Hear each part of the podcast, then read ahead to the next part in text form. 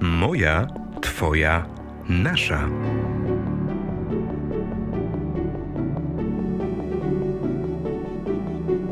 Zapraszamy na podcast Wirtualnej Polski.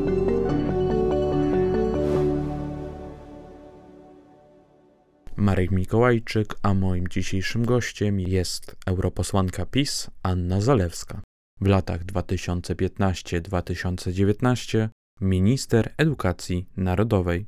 Rozmawialiśmy o polskiej oświacie, reformie edukacji, a także o nowelizacji prawa oświatowego, okrzykniętego nazwą Lex Czarnek. Zapraszam do wysłuchania.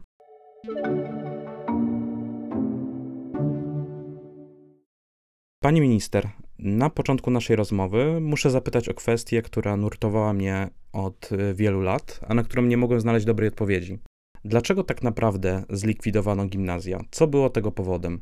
To oczywiście e, nie była likwidacja, tylko przekształcenie, tym bardziej, że e, ponad 60% gimnazjów e, już było w zespołach, dlatego że dyrektorzy, nauczyciele, radni, samorządowcy widzieli po prostu taką potrzebę. To były dziesiątki badań naukowych, to były raporty Najwyższej Izby Kontroli, szczególne wypo, szczególnie wypowiedzi rektorów, którzy oceniali jakość edukacji, ale te najważniejsze kwestie to oczywiście mm, ośmioletnia szkoła podstawowa po to, żeby e, dzieci, e, młodzi ludzie e, byli ze sobą jak najdłużej, żeby tych więzów wspólnotowych ciągle nie rozrywać, nie przerywać edukacji co trzy lata, bo proszę zauważyć, to było tak, że mieliśmy 1, 3, 4, 6, później znowu 1, 3 i znowu 1, 3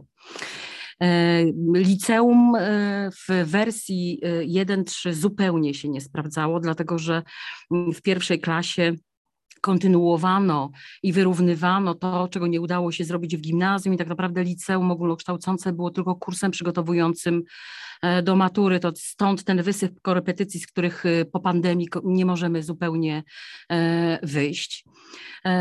W związku z tym też i wychowawcy, nauczyciele nie do końca przywiązywali się do swoich uczniów, nie do końca realizowali podstawy programowe.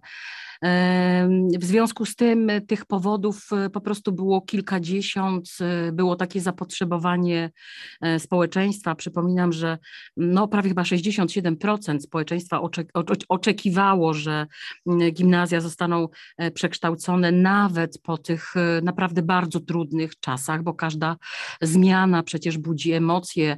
Te emocje były podsycane na każdym kroku. Mam przed sobą program PiS 2014 roku roku, jest tutaj napisane, że zmieniające się zbyt często przepisy doprowadziły do ogromnego chaosu prawno-organizacyjnego szkół. Dyrektorzy i nauczyciele gubią się w gąszczu niepotrzebnych i niejasno sformułowanych przepisów. Nie ma pani poczucia, że w ostatnich latach, no chcąc nie chcąc, to reforma edukacji wprowadziła do szkoły wspomniany chaos prawno-organizacyjny. Całość przeprowadzono raptem w 9 miesięcy. No nie, nie, nie, nie, panie redaktorze, dlatego że reforma dalej trwa.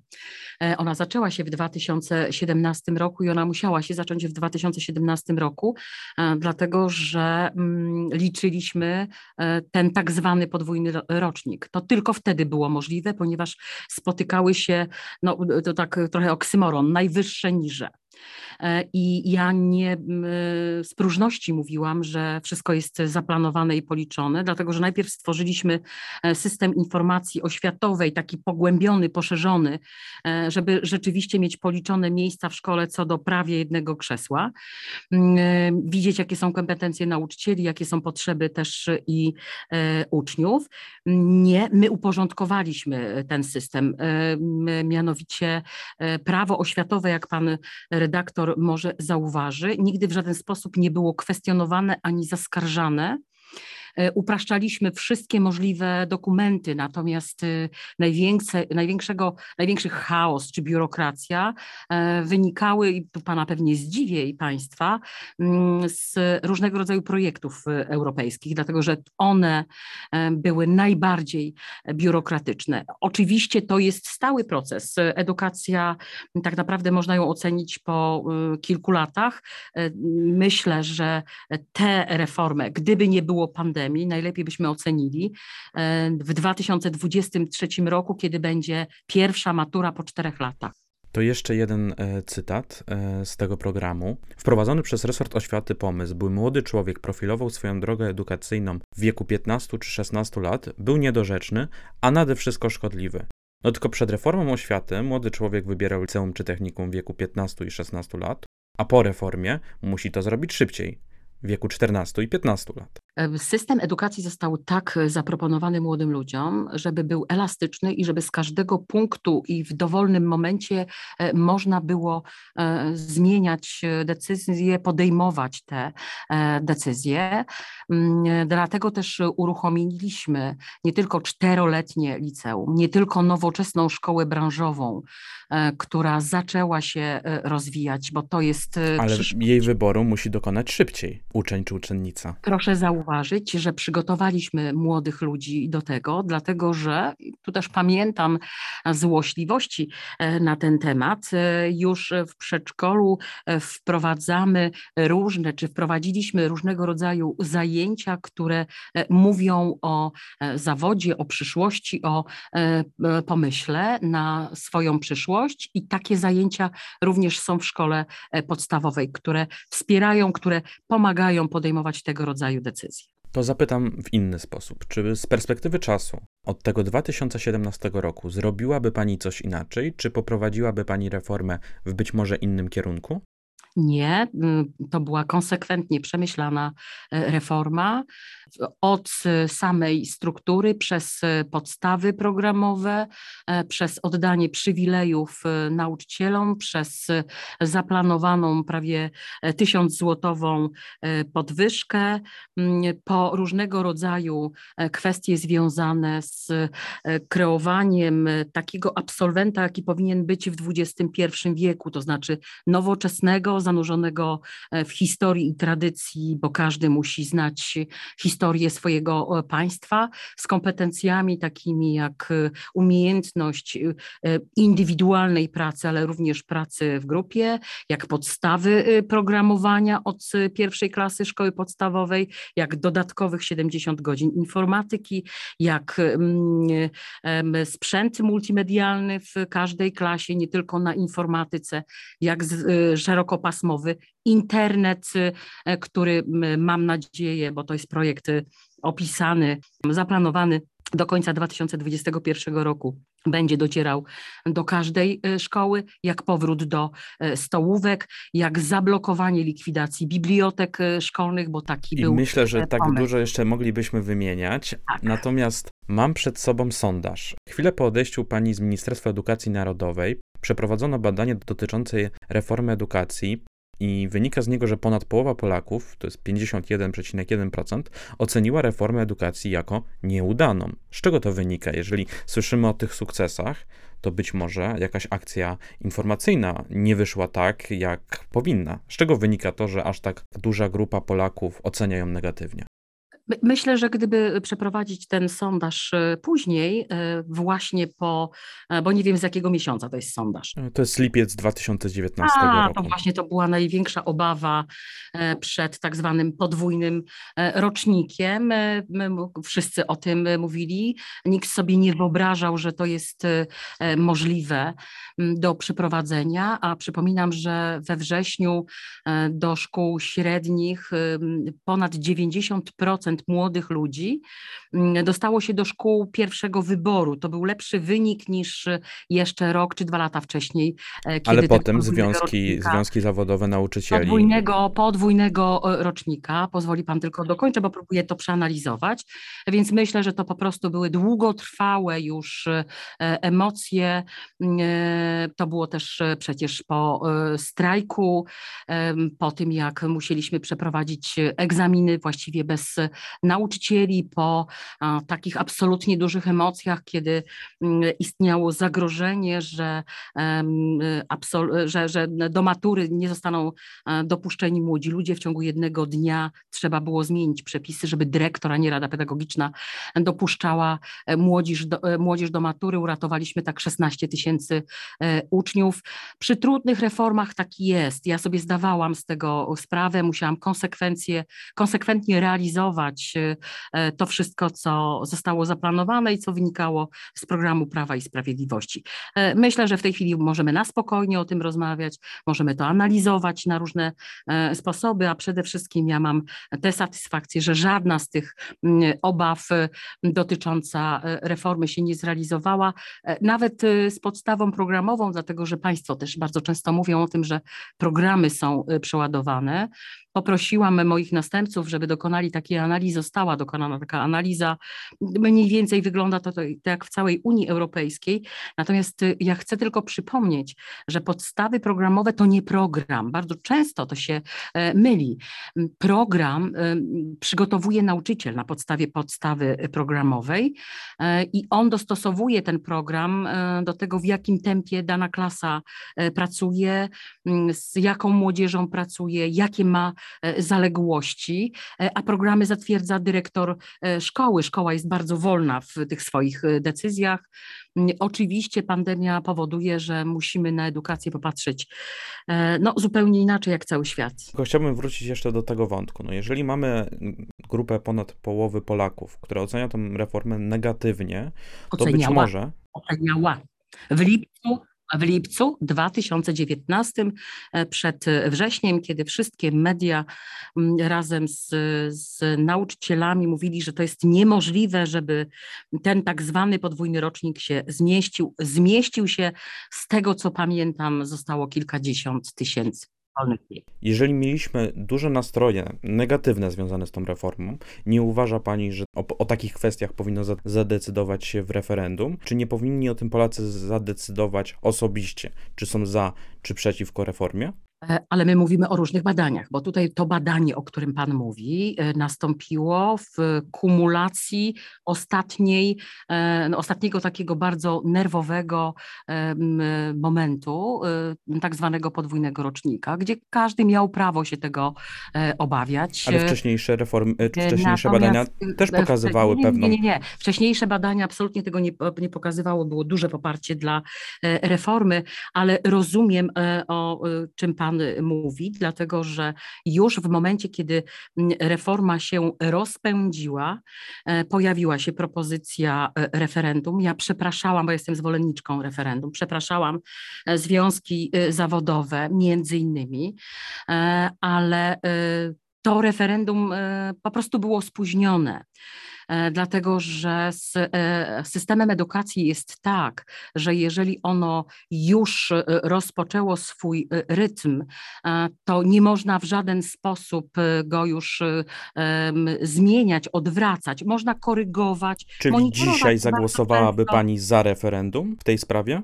Nie, nie, nie, absolutnie nie, absolutnie nie. E, w, dlatego jeszcze raz, e, panie redaktorze, no nie możemy wyrywać z kontekstu, ja nie pozwolę e, na to, dlatego Ale że... nie, no jakbyśmy się cofnęli do 2015 roku, czy dzisiaj zaczęłaby pani od zaproponowania referendum w tej sprawie? Ale ja zaproponowałam konsultacje społeczne. To był nasz program, panie redaktorze. No ale czym innym są konsultacje społeczne, a czym innym jest referendum? 67% było za likwidacją gimnazjów i panie redaktorze, no my szliśmy e, do wyborów z tym projektem zmian w systemie edukacji. W związku z tym e, rzeczywiście podejmowałam decyzje. Były naprawdę tysięczne e, konsultacje. To nie tylko podróże po całej Polsce, ale to również kuratorzy. Proszę sobie wyobrazić, że od podpisania projektu ustawy do momentu wejścia do Sejmu kuratorzy to były dwa, e, trzy miesiące. E, kuratorzy e, przeprowadzili prawie 1500 spotkań, żeby mówić o prawie oświatowym. Ja 27 czerwca E, przed e, zaproponowaniem, to był 2016, przepraszam, e, przed zaproponowaniem zmian w prawie oświatowym, zapowiedziałam tę reformę w Toruniu. Były wszystkie media, wszystkie związki zawodowe, wszyscy, którzy byli zainteresowani edukacją. Tam podkreślałam, jakie są terminy, jak to wszystko się będzie działo. W związku z tym konsekwentnie realizowałam program Zjednoczonej Prawicy. Ale mówi Pani, że jest Pani zwolenniczką referendum i że generalnie jest Pani za tym, żeby obywatele w referendum o ważnych kwestiach decydowali. czy kwestia edukacji nie jest na tyle ważną rzeczą, żeby nawet dzisiaj po latach przyznać, wtedy powinniśmy o tym zadecydować w referendum? Panie redaktorze, największym referendum e, jest, czy są wybory. Polacy zdecydowali wybrali taki program Prawa i Sprawiedliwości. Zawsze mm, żartuję, że redaktorzy też są zdziwieni, że można realizować program wyborczy, bo zdaje się, że nasi, y, na, na, na, e, nasi y, mm, parlamentarzyści czy też politycy z totalnej opozycji e, programu nie potrafią przedstawić po bardzo wielu latach rządów Zjednoczonej e, Prawicy. Dlatego konsekwentnie ten program realizowaliśmy. Pan redaktor mnie zapytał o, o, o to, że obywatele i związki zawodowe zaproponowały proponowały referendum i wtedy wyrażałam swój e, żal, że to nie ten moment e, i nie ta, e, no, no, no nie ta sytuacja, dlatego że wtedy naprawdę zrobilibyśmy dużą krzywdę i wtedy naprawdę wywołalibyśmy chaos. Mam przed sobą wiele listów, które pisały różne osoby do Ministerstwa Edukacji Narodowej. To jest Rzecznik Praw Dziecka Marek Michalak, to jest Rzecznik Praw Obywatelskich Adam Bodnar, którzy już w 2016 roku po zapowiedzi przeprowadzenia reformy czy przedstawienia ustawy mówili o możliwych skutkach. Czytam tutaj o przepełnieniu szkół, podwójnym roczniku, problemami z rekrutacją do liceum. Czytam tutaj również o pośpiesznym tempie. No, nie da się zaprzeczyć, że, że tego pośpiesznego tempa nie było, o braku pogłębionej analizy. Czy nie ma Pani wrażenia, że Ministerstwo Edukacji w pewnym momencie nie wsłuchało się w te głosy?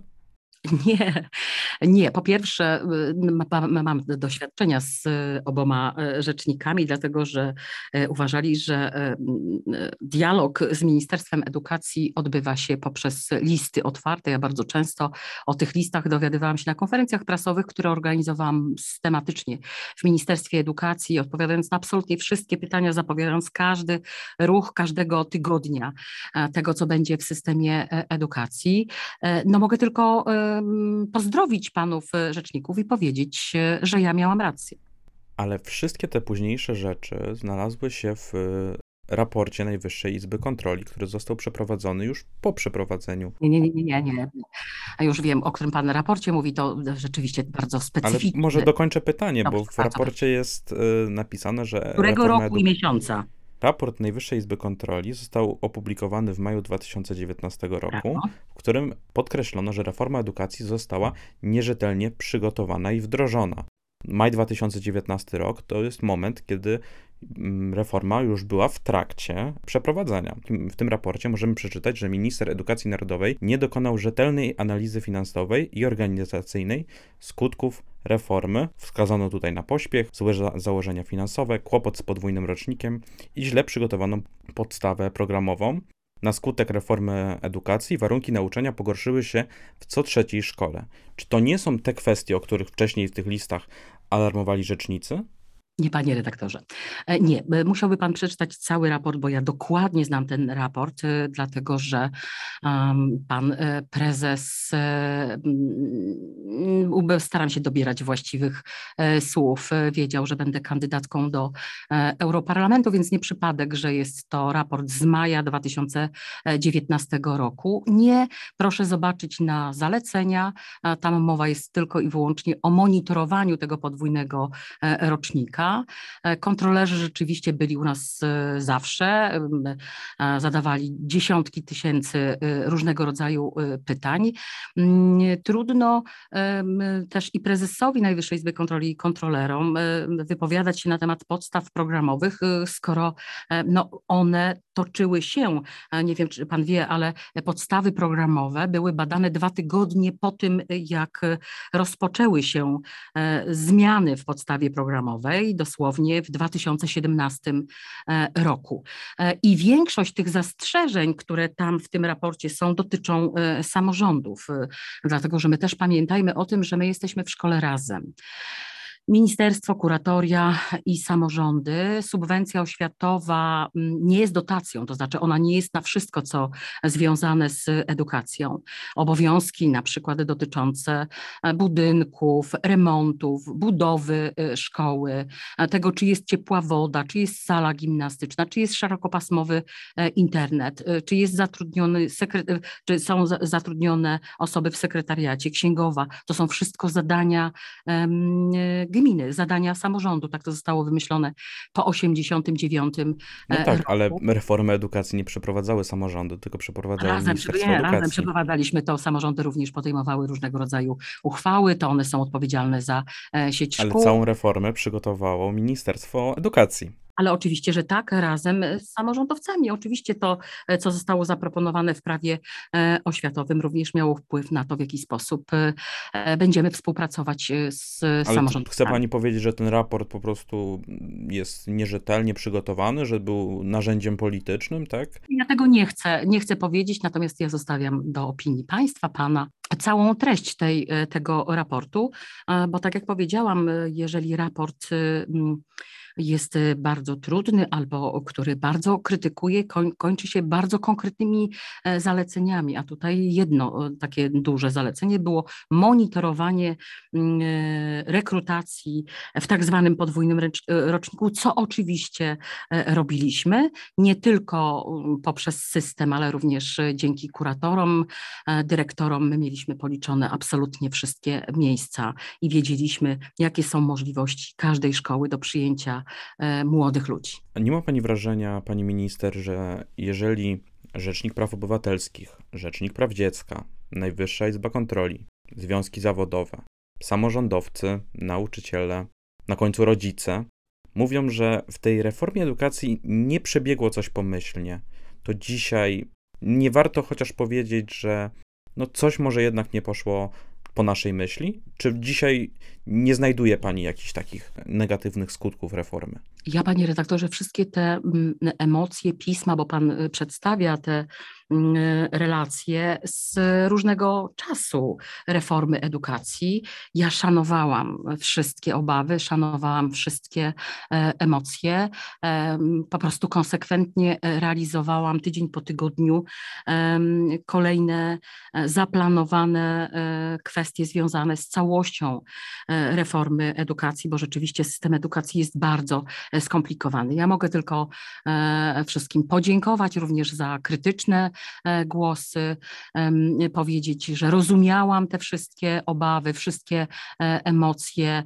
Oczywiście, że była w tym e, polityka, duża polityka, bo przecież e, opozycji zależało, e, żeby reforma się e, nie udała, dlatego że liczyli, że w taki sposób e, są w stanie e, wygrać e, wybory. Ale sama pani minister zauważy, że ja w, w pytaniu nie powiedziałem ani o jednym polityku opozycji. Ja mówiłem tylko i wyłącznie o konstytucyjnych organach, rodzicach i nauczycielach, których ta reforma bezpośrednio dotyczyła. Oczywiście, że tak. Były grupy y, rodziców, y, którzy się obawiali, e, szczególnie z tego podwójnego rocznika. Byli y, nauczyciele, którzy nie wierzyli w podwyżkę prawie tysiąca złotych. Y, Na przykład wychowawcy w tej chwili otrzymują co najmniej 300 e, zło- złotych za swoją pracę. Kiedyś mieli e, 20 e, złotych. Nie wierzyli, że zostaną im zwrócone różnego rodzaju y, przywileje. To wszystko musiało się stać, wszystko musiało się e, dokonać. Pan y, Rzecznik Praw Obywatelskich, pan e, Rzecznik e, Praw Dziecka, e, no, systemu edukacji z każdej strony po prostu e, nie znali i nie znają.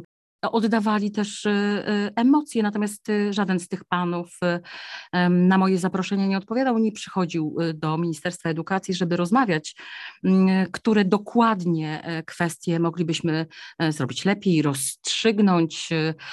Więc oczywiście pokornie i grzecznie odpowiadałam na wszystkie e, listy, niepokoje, wskazując na to, w jaki sposób one zostaną rozwiązane. Jeszcze raz powtarzam, żadna z emocji, żad, żadna z obaw, które w sposób oczywisty i naturalny e, przy trudnych e, e, reformach się pojawiają, nie ziściła się. Pani minister, na koniec tego wątku prosiłbym o szczerą odpowiedź z ręką na sercu. Czy reforma edukacji się udała?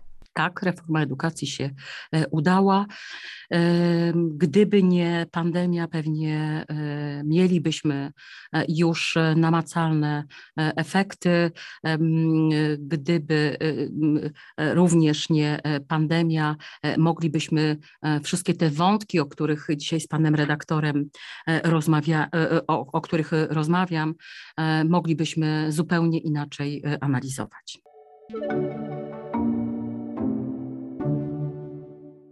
14 miesięcy ministrem edukacji jest e, Przemysław Czarnek. Ma też pod sobą szkolnictwo wyższe. We wrześniu na zlecenie Wirtualnej Polski niestety jego okres oceniało pozytywnie tylko 16% ankietowanych, zdecydowanie pozytywnie tylko 6% Polaków. Z czego to wynika? Pani się podoba sposób uprawiania polityki przez ministra Czarnka? Ja zawsze za każdego ministra edukacji trzymam e, kciuki, dlatego że rzeczywiście to jest e, bardzo trudne e, ministerstwo. Odpowiada się za prawie 4,5 miliona uczniów, dzieci, młodzieży, prawie 600 tysięcy nauczycieli. Trzeba współpracować z samorządami. W związku z tym mam duży dystans do oceny jakiegokolwiek ministra, szczególnie swojego kolegi tym bardziej, że jak panu redaktorowi wspomniałam, jeszcze zanim e, dyskutowaliśmy mm, już oficjalnie, ja w tej chwili edukacją się nie zajmuję, więc jest mi mm, trudno analizować e, to, co się w bieżącej edukacji dzieje. Ale podoba się Pani ten sposób rozmawiania z młodzieżą, pomysły ministra Czarnka, czy, czy w ogóle nie śledzi Pani wypowiedzi, w co nie do końca wierzę? E, panie redaktorze, y, ja zajmuję się prawem klimatycznym i pakietem Fit for 55, szalejącymi cenami e, energii, dokumentami, które mogą zdecydować o e, przyszłości nie tylko Unii Europejskiej, ale o przyszłości Europejczyków. Proszę mi wierzyć, że rzeczywiście koncentruje się na tym, co jest związane z dokumentami, nad którymi codziennie pracuję, więc e, pewnie Pan też zauważył, że to jest e, jedna z pierwszych e, rozmów na temat edukacji, bo generalnie, jeżeli chodzi o bieżącą sytuację, zajmuję się przede wszystkim środowiskiem, energetyką, ceną za energię, inflacją. To jest ta domena, która jest dla mnie w tej chwili wiodącą. Ale jest Pani też byłą minister edukacji narodowej, jest Pani byłą nauczycielką, wicedyrektorką szkoły, więc e, chyba trudno znaleźć bardziej kompetentną osobę do rozmawiania o polskiej edukacji i o, polskim, o polskich szkołach, prawda? Ale oczywiście, że tak, panie redaktorze, dlatego no, długo e, rozmawialiśmy na temat e, tego, za co odpowiadałam, na czym się e, staram znać, gdzie dołożyłam wszelkiej staranności, żeby wyszło to jak najlepiej, mimo emocji. Natomiast kiedy zostałam eurodeputowaną, zupełnie zmieniłam profil y, y, tego, czym się zajmuję, bo to po prostu jest związane z moim dodatkowym e, Oczywiście. wykształceniem, który Pani to minister. realizowałam zanim zostałam e, ministrem e, edukacji, więc trudno mi jest naprawdę odnosić się. Nie znam ani projektów ustaw, nie śledzę wypowiedzi, ja śledzę wypowiedzi dotyczące klimatu przede wszystkim. Dwa pytania na koniec. Chciałbym zapytać o projekt nowelizacji prawa oświatowego, o którym głośno jest w ostatnich dniach mowa o projekcie okrzykniętym Lex Czarnek. Projekt zakłada większą centralizację oświaty, więcej uprawnień dla kuratorów. Pani się ten projekt podoba? Ja nie znam przede wszystkim tego e, projektu. Wiem, że jakiś e, projekt jest, e, który mówi o zwiększeniu kompetencji kuratora. Mm, ja mogę tylko tyle powiedzieć, bo odbyłam dziesiątki rozmów ze związkowcami. Byłam w części mm, tego okrągłego stołu, który powstał po strajku, bo przecież chcieliśmy dalej rozmawiać o tym przede wszystkim, jak ma wyglądać wyglądać pensja nauczycieli. I tam wybrzmiewało związkowe zdanie, że no dobrze by było, żeby wzmocnić dyrektora, żeby on nie był tylko i wyłącznie uzależniony od samorządu. Wzmocnić Dlatego, że... dyrektora, a ten projekt z kolei te kompetencje dyrektora chce ograniczać. Ale w jakim zakresie? No chociażby dlatego, żeby kurator mógł tego dyrektora odwołać. No nie, nie, nie, nie, bo, bo mógł go odwołać e, z samorząd e, i to ustrojowe rzeczywiście jest tak, jak być powinno, przecież za budżet i za finanse odpowiada przed samorządem.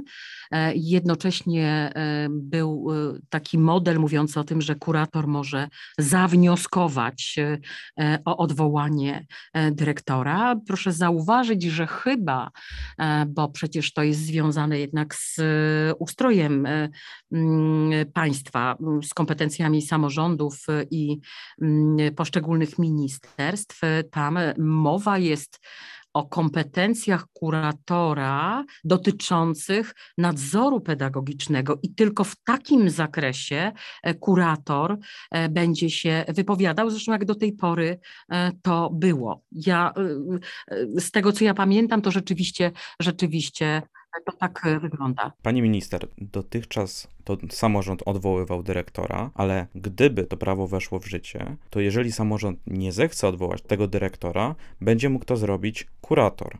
Czy pani się to prawo podoba? Ja, panie redaktorze, pamiętam, dlatego że to są przepisy, które e, stanowiliśmy w ministerstwie. Jeszcze raz e, powtórzę, na pewno, bo nie wyobrażam sobie inaczej, nie, nie mam tych przepisów e, przed sobą, kurator może wnioskować tylko i wyłącznie w zakresie nadzoru pedagogicznego, czyli tylko i wyłącznie swoich kompetencji, nie wywiązywania się dyrektora właśnie z nadzoru pedagogicznego i proszę mi wierzyć, wielokrotnie związki zawodowe, bardzo często też dyrektorzy podkreślali, e, że chcieliby by tutaj takiego e, też e, wsparcia, bo to będzie działać w dwie strony i obrony przed czasami różnymi decyzjami samorządowców. Ja mam nadzieję, że na Komisji Edukacji czy na Komisji Wspólnej Rządu i Samorządu wszyscy się dogadają i rzeczywiście dojdzie tutaj do porozumienia. To już zobaczymy po nowym roku. Pani minister, bardzo dziękuję za rozmowę. Dziękuję. Wszystkiego dobrego na święta Bożego Narodzenia. To był podcast Wirtualnej Polski. Wszystkie odcinki znajdziesz również w największych serwisach streamingowych. Do usłyszenia.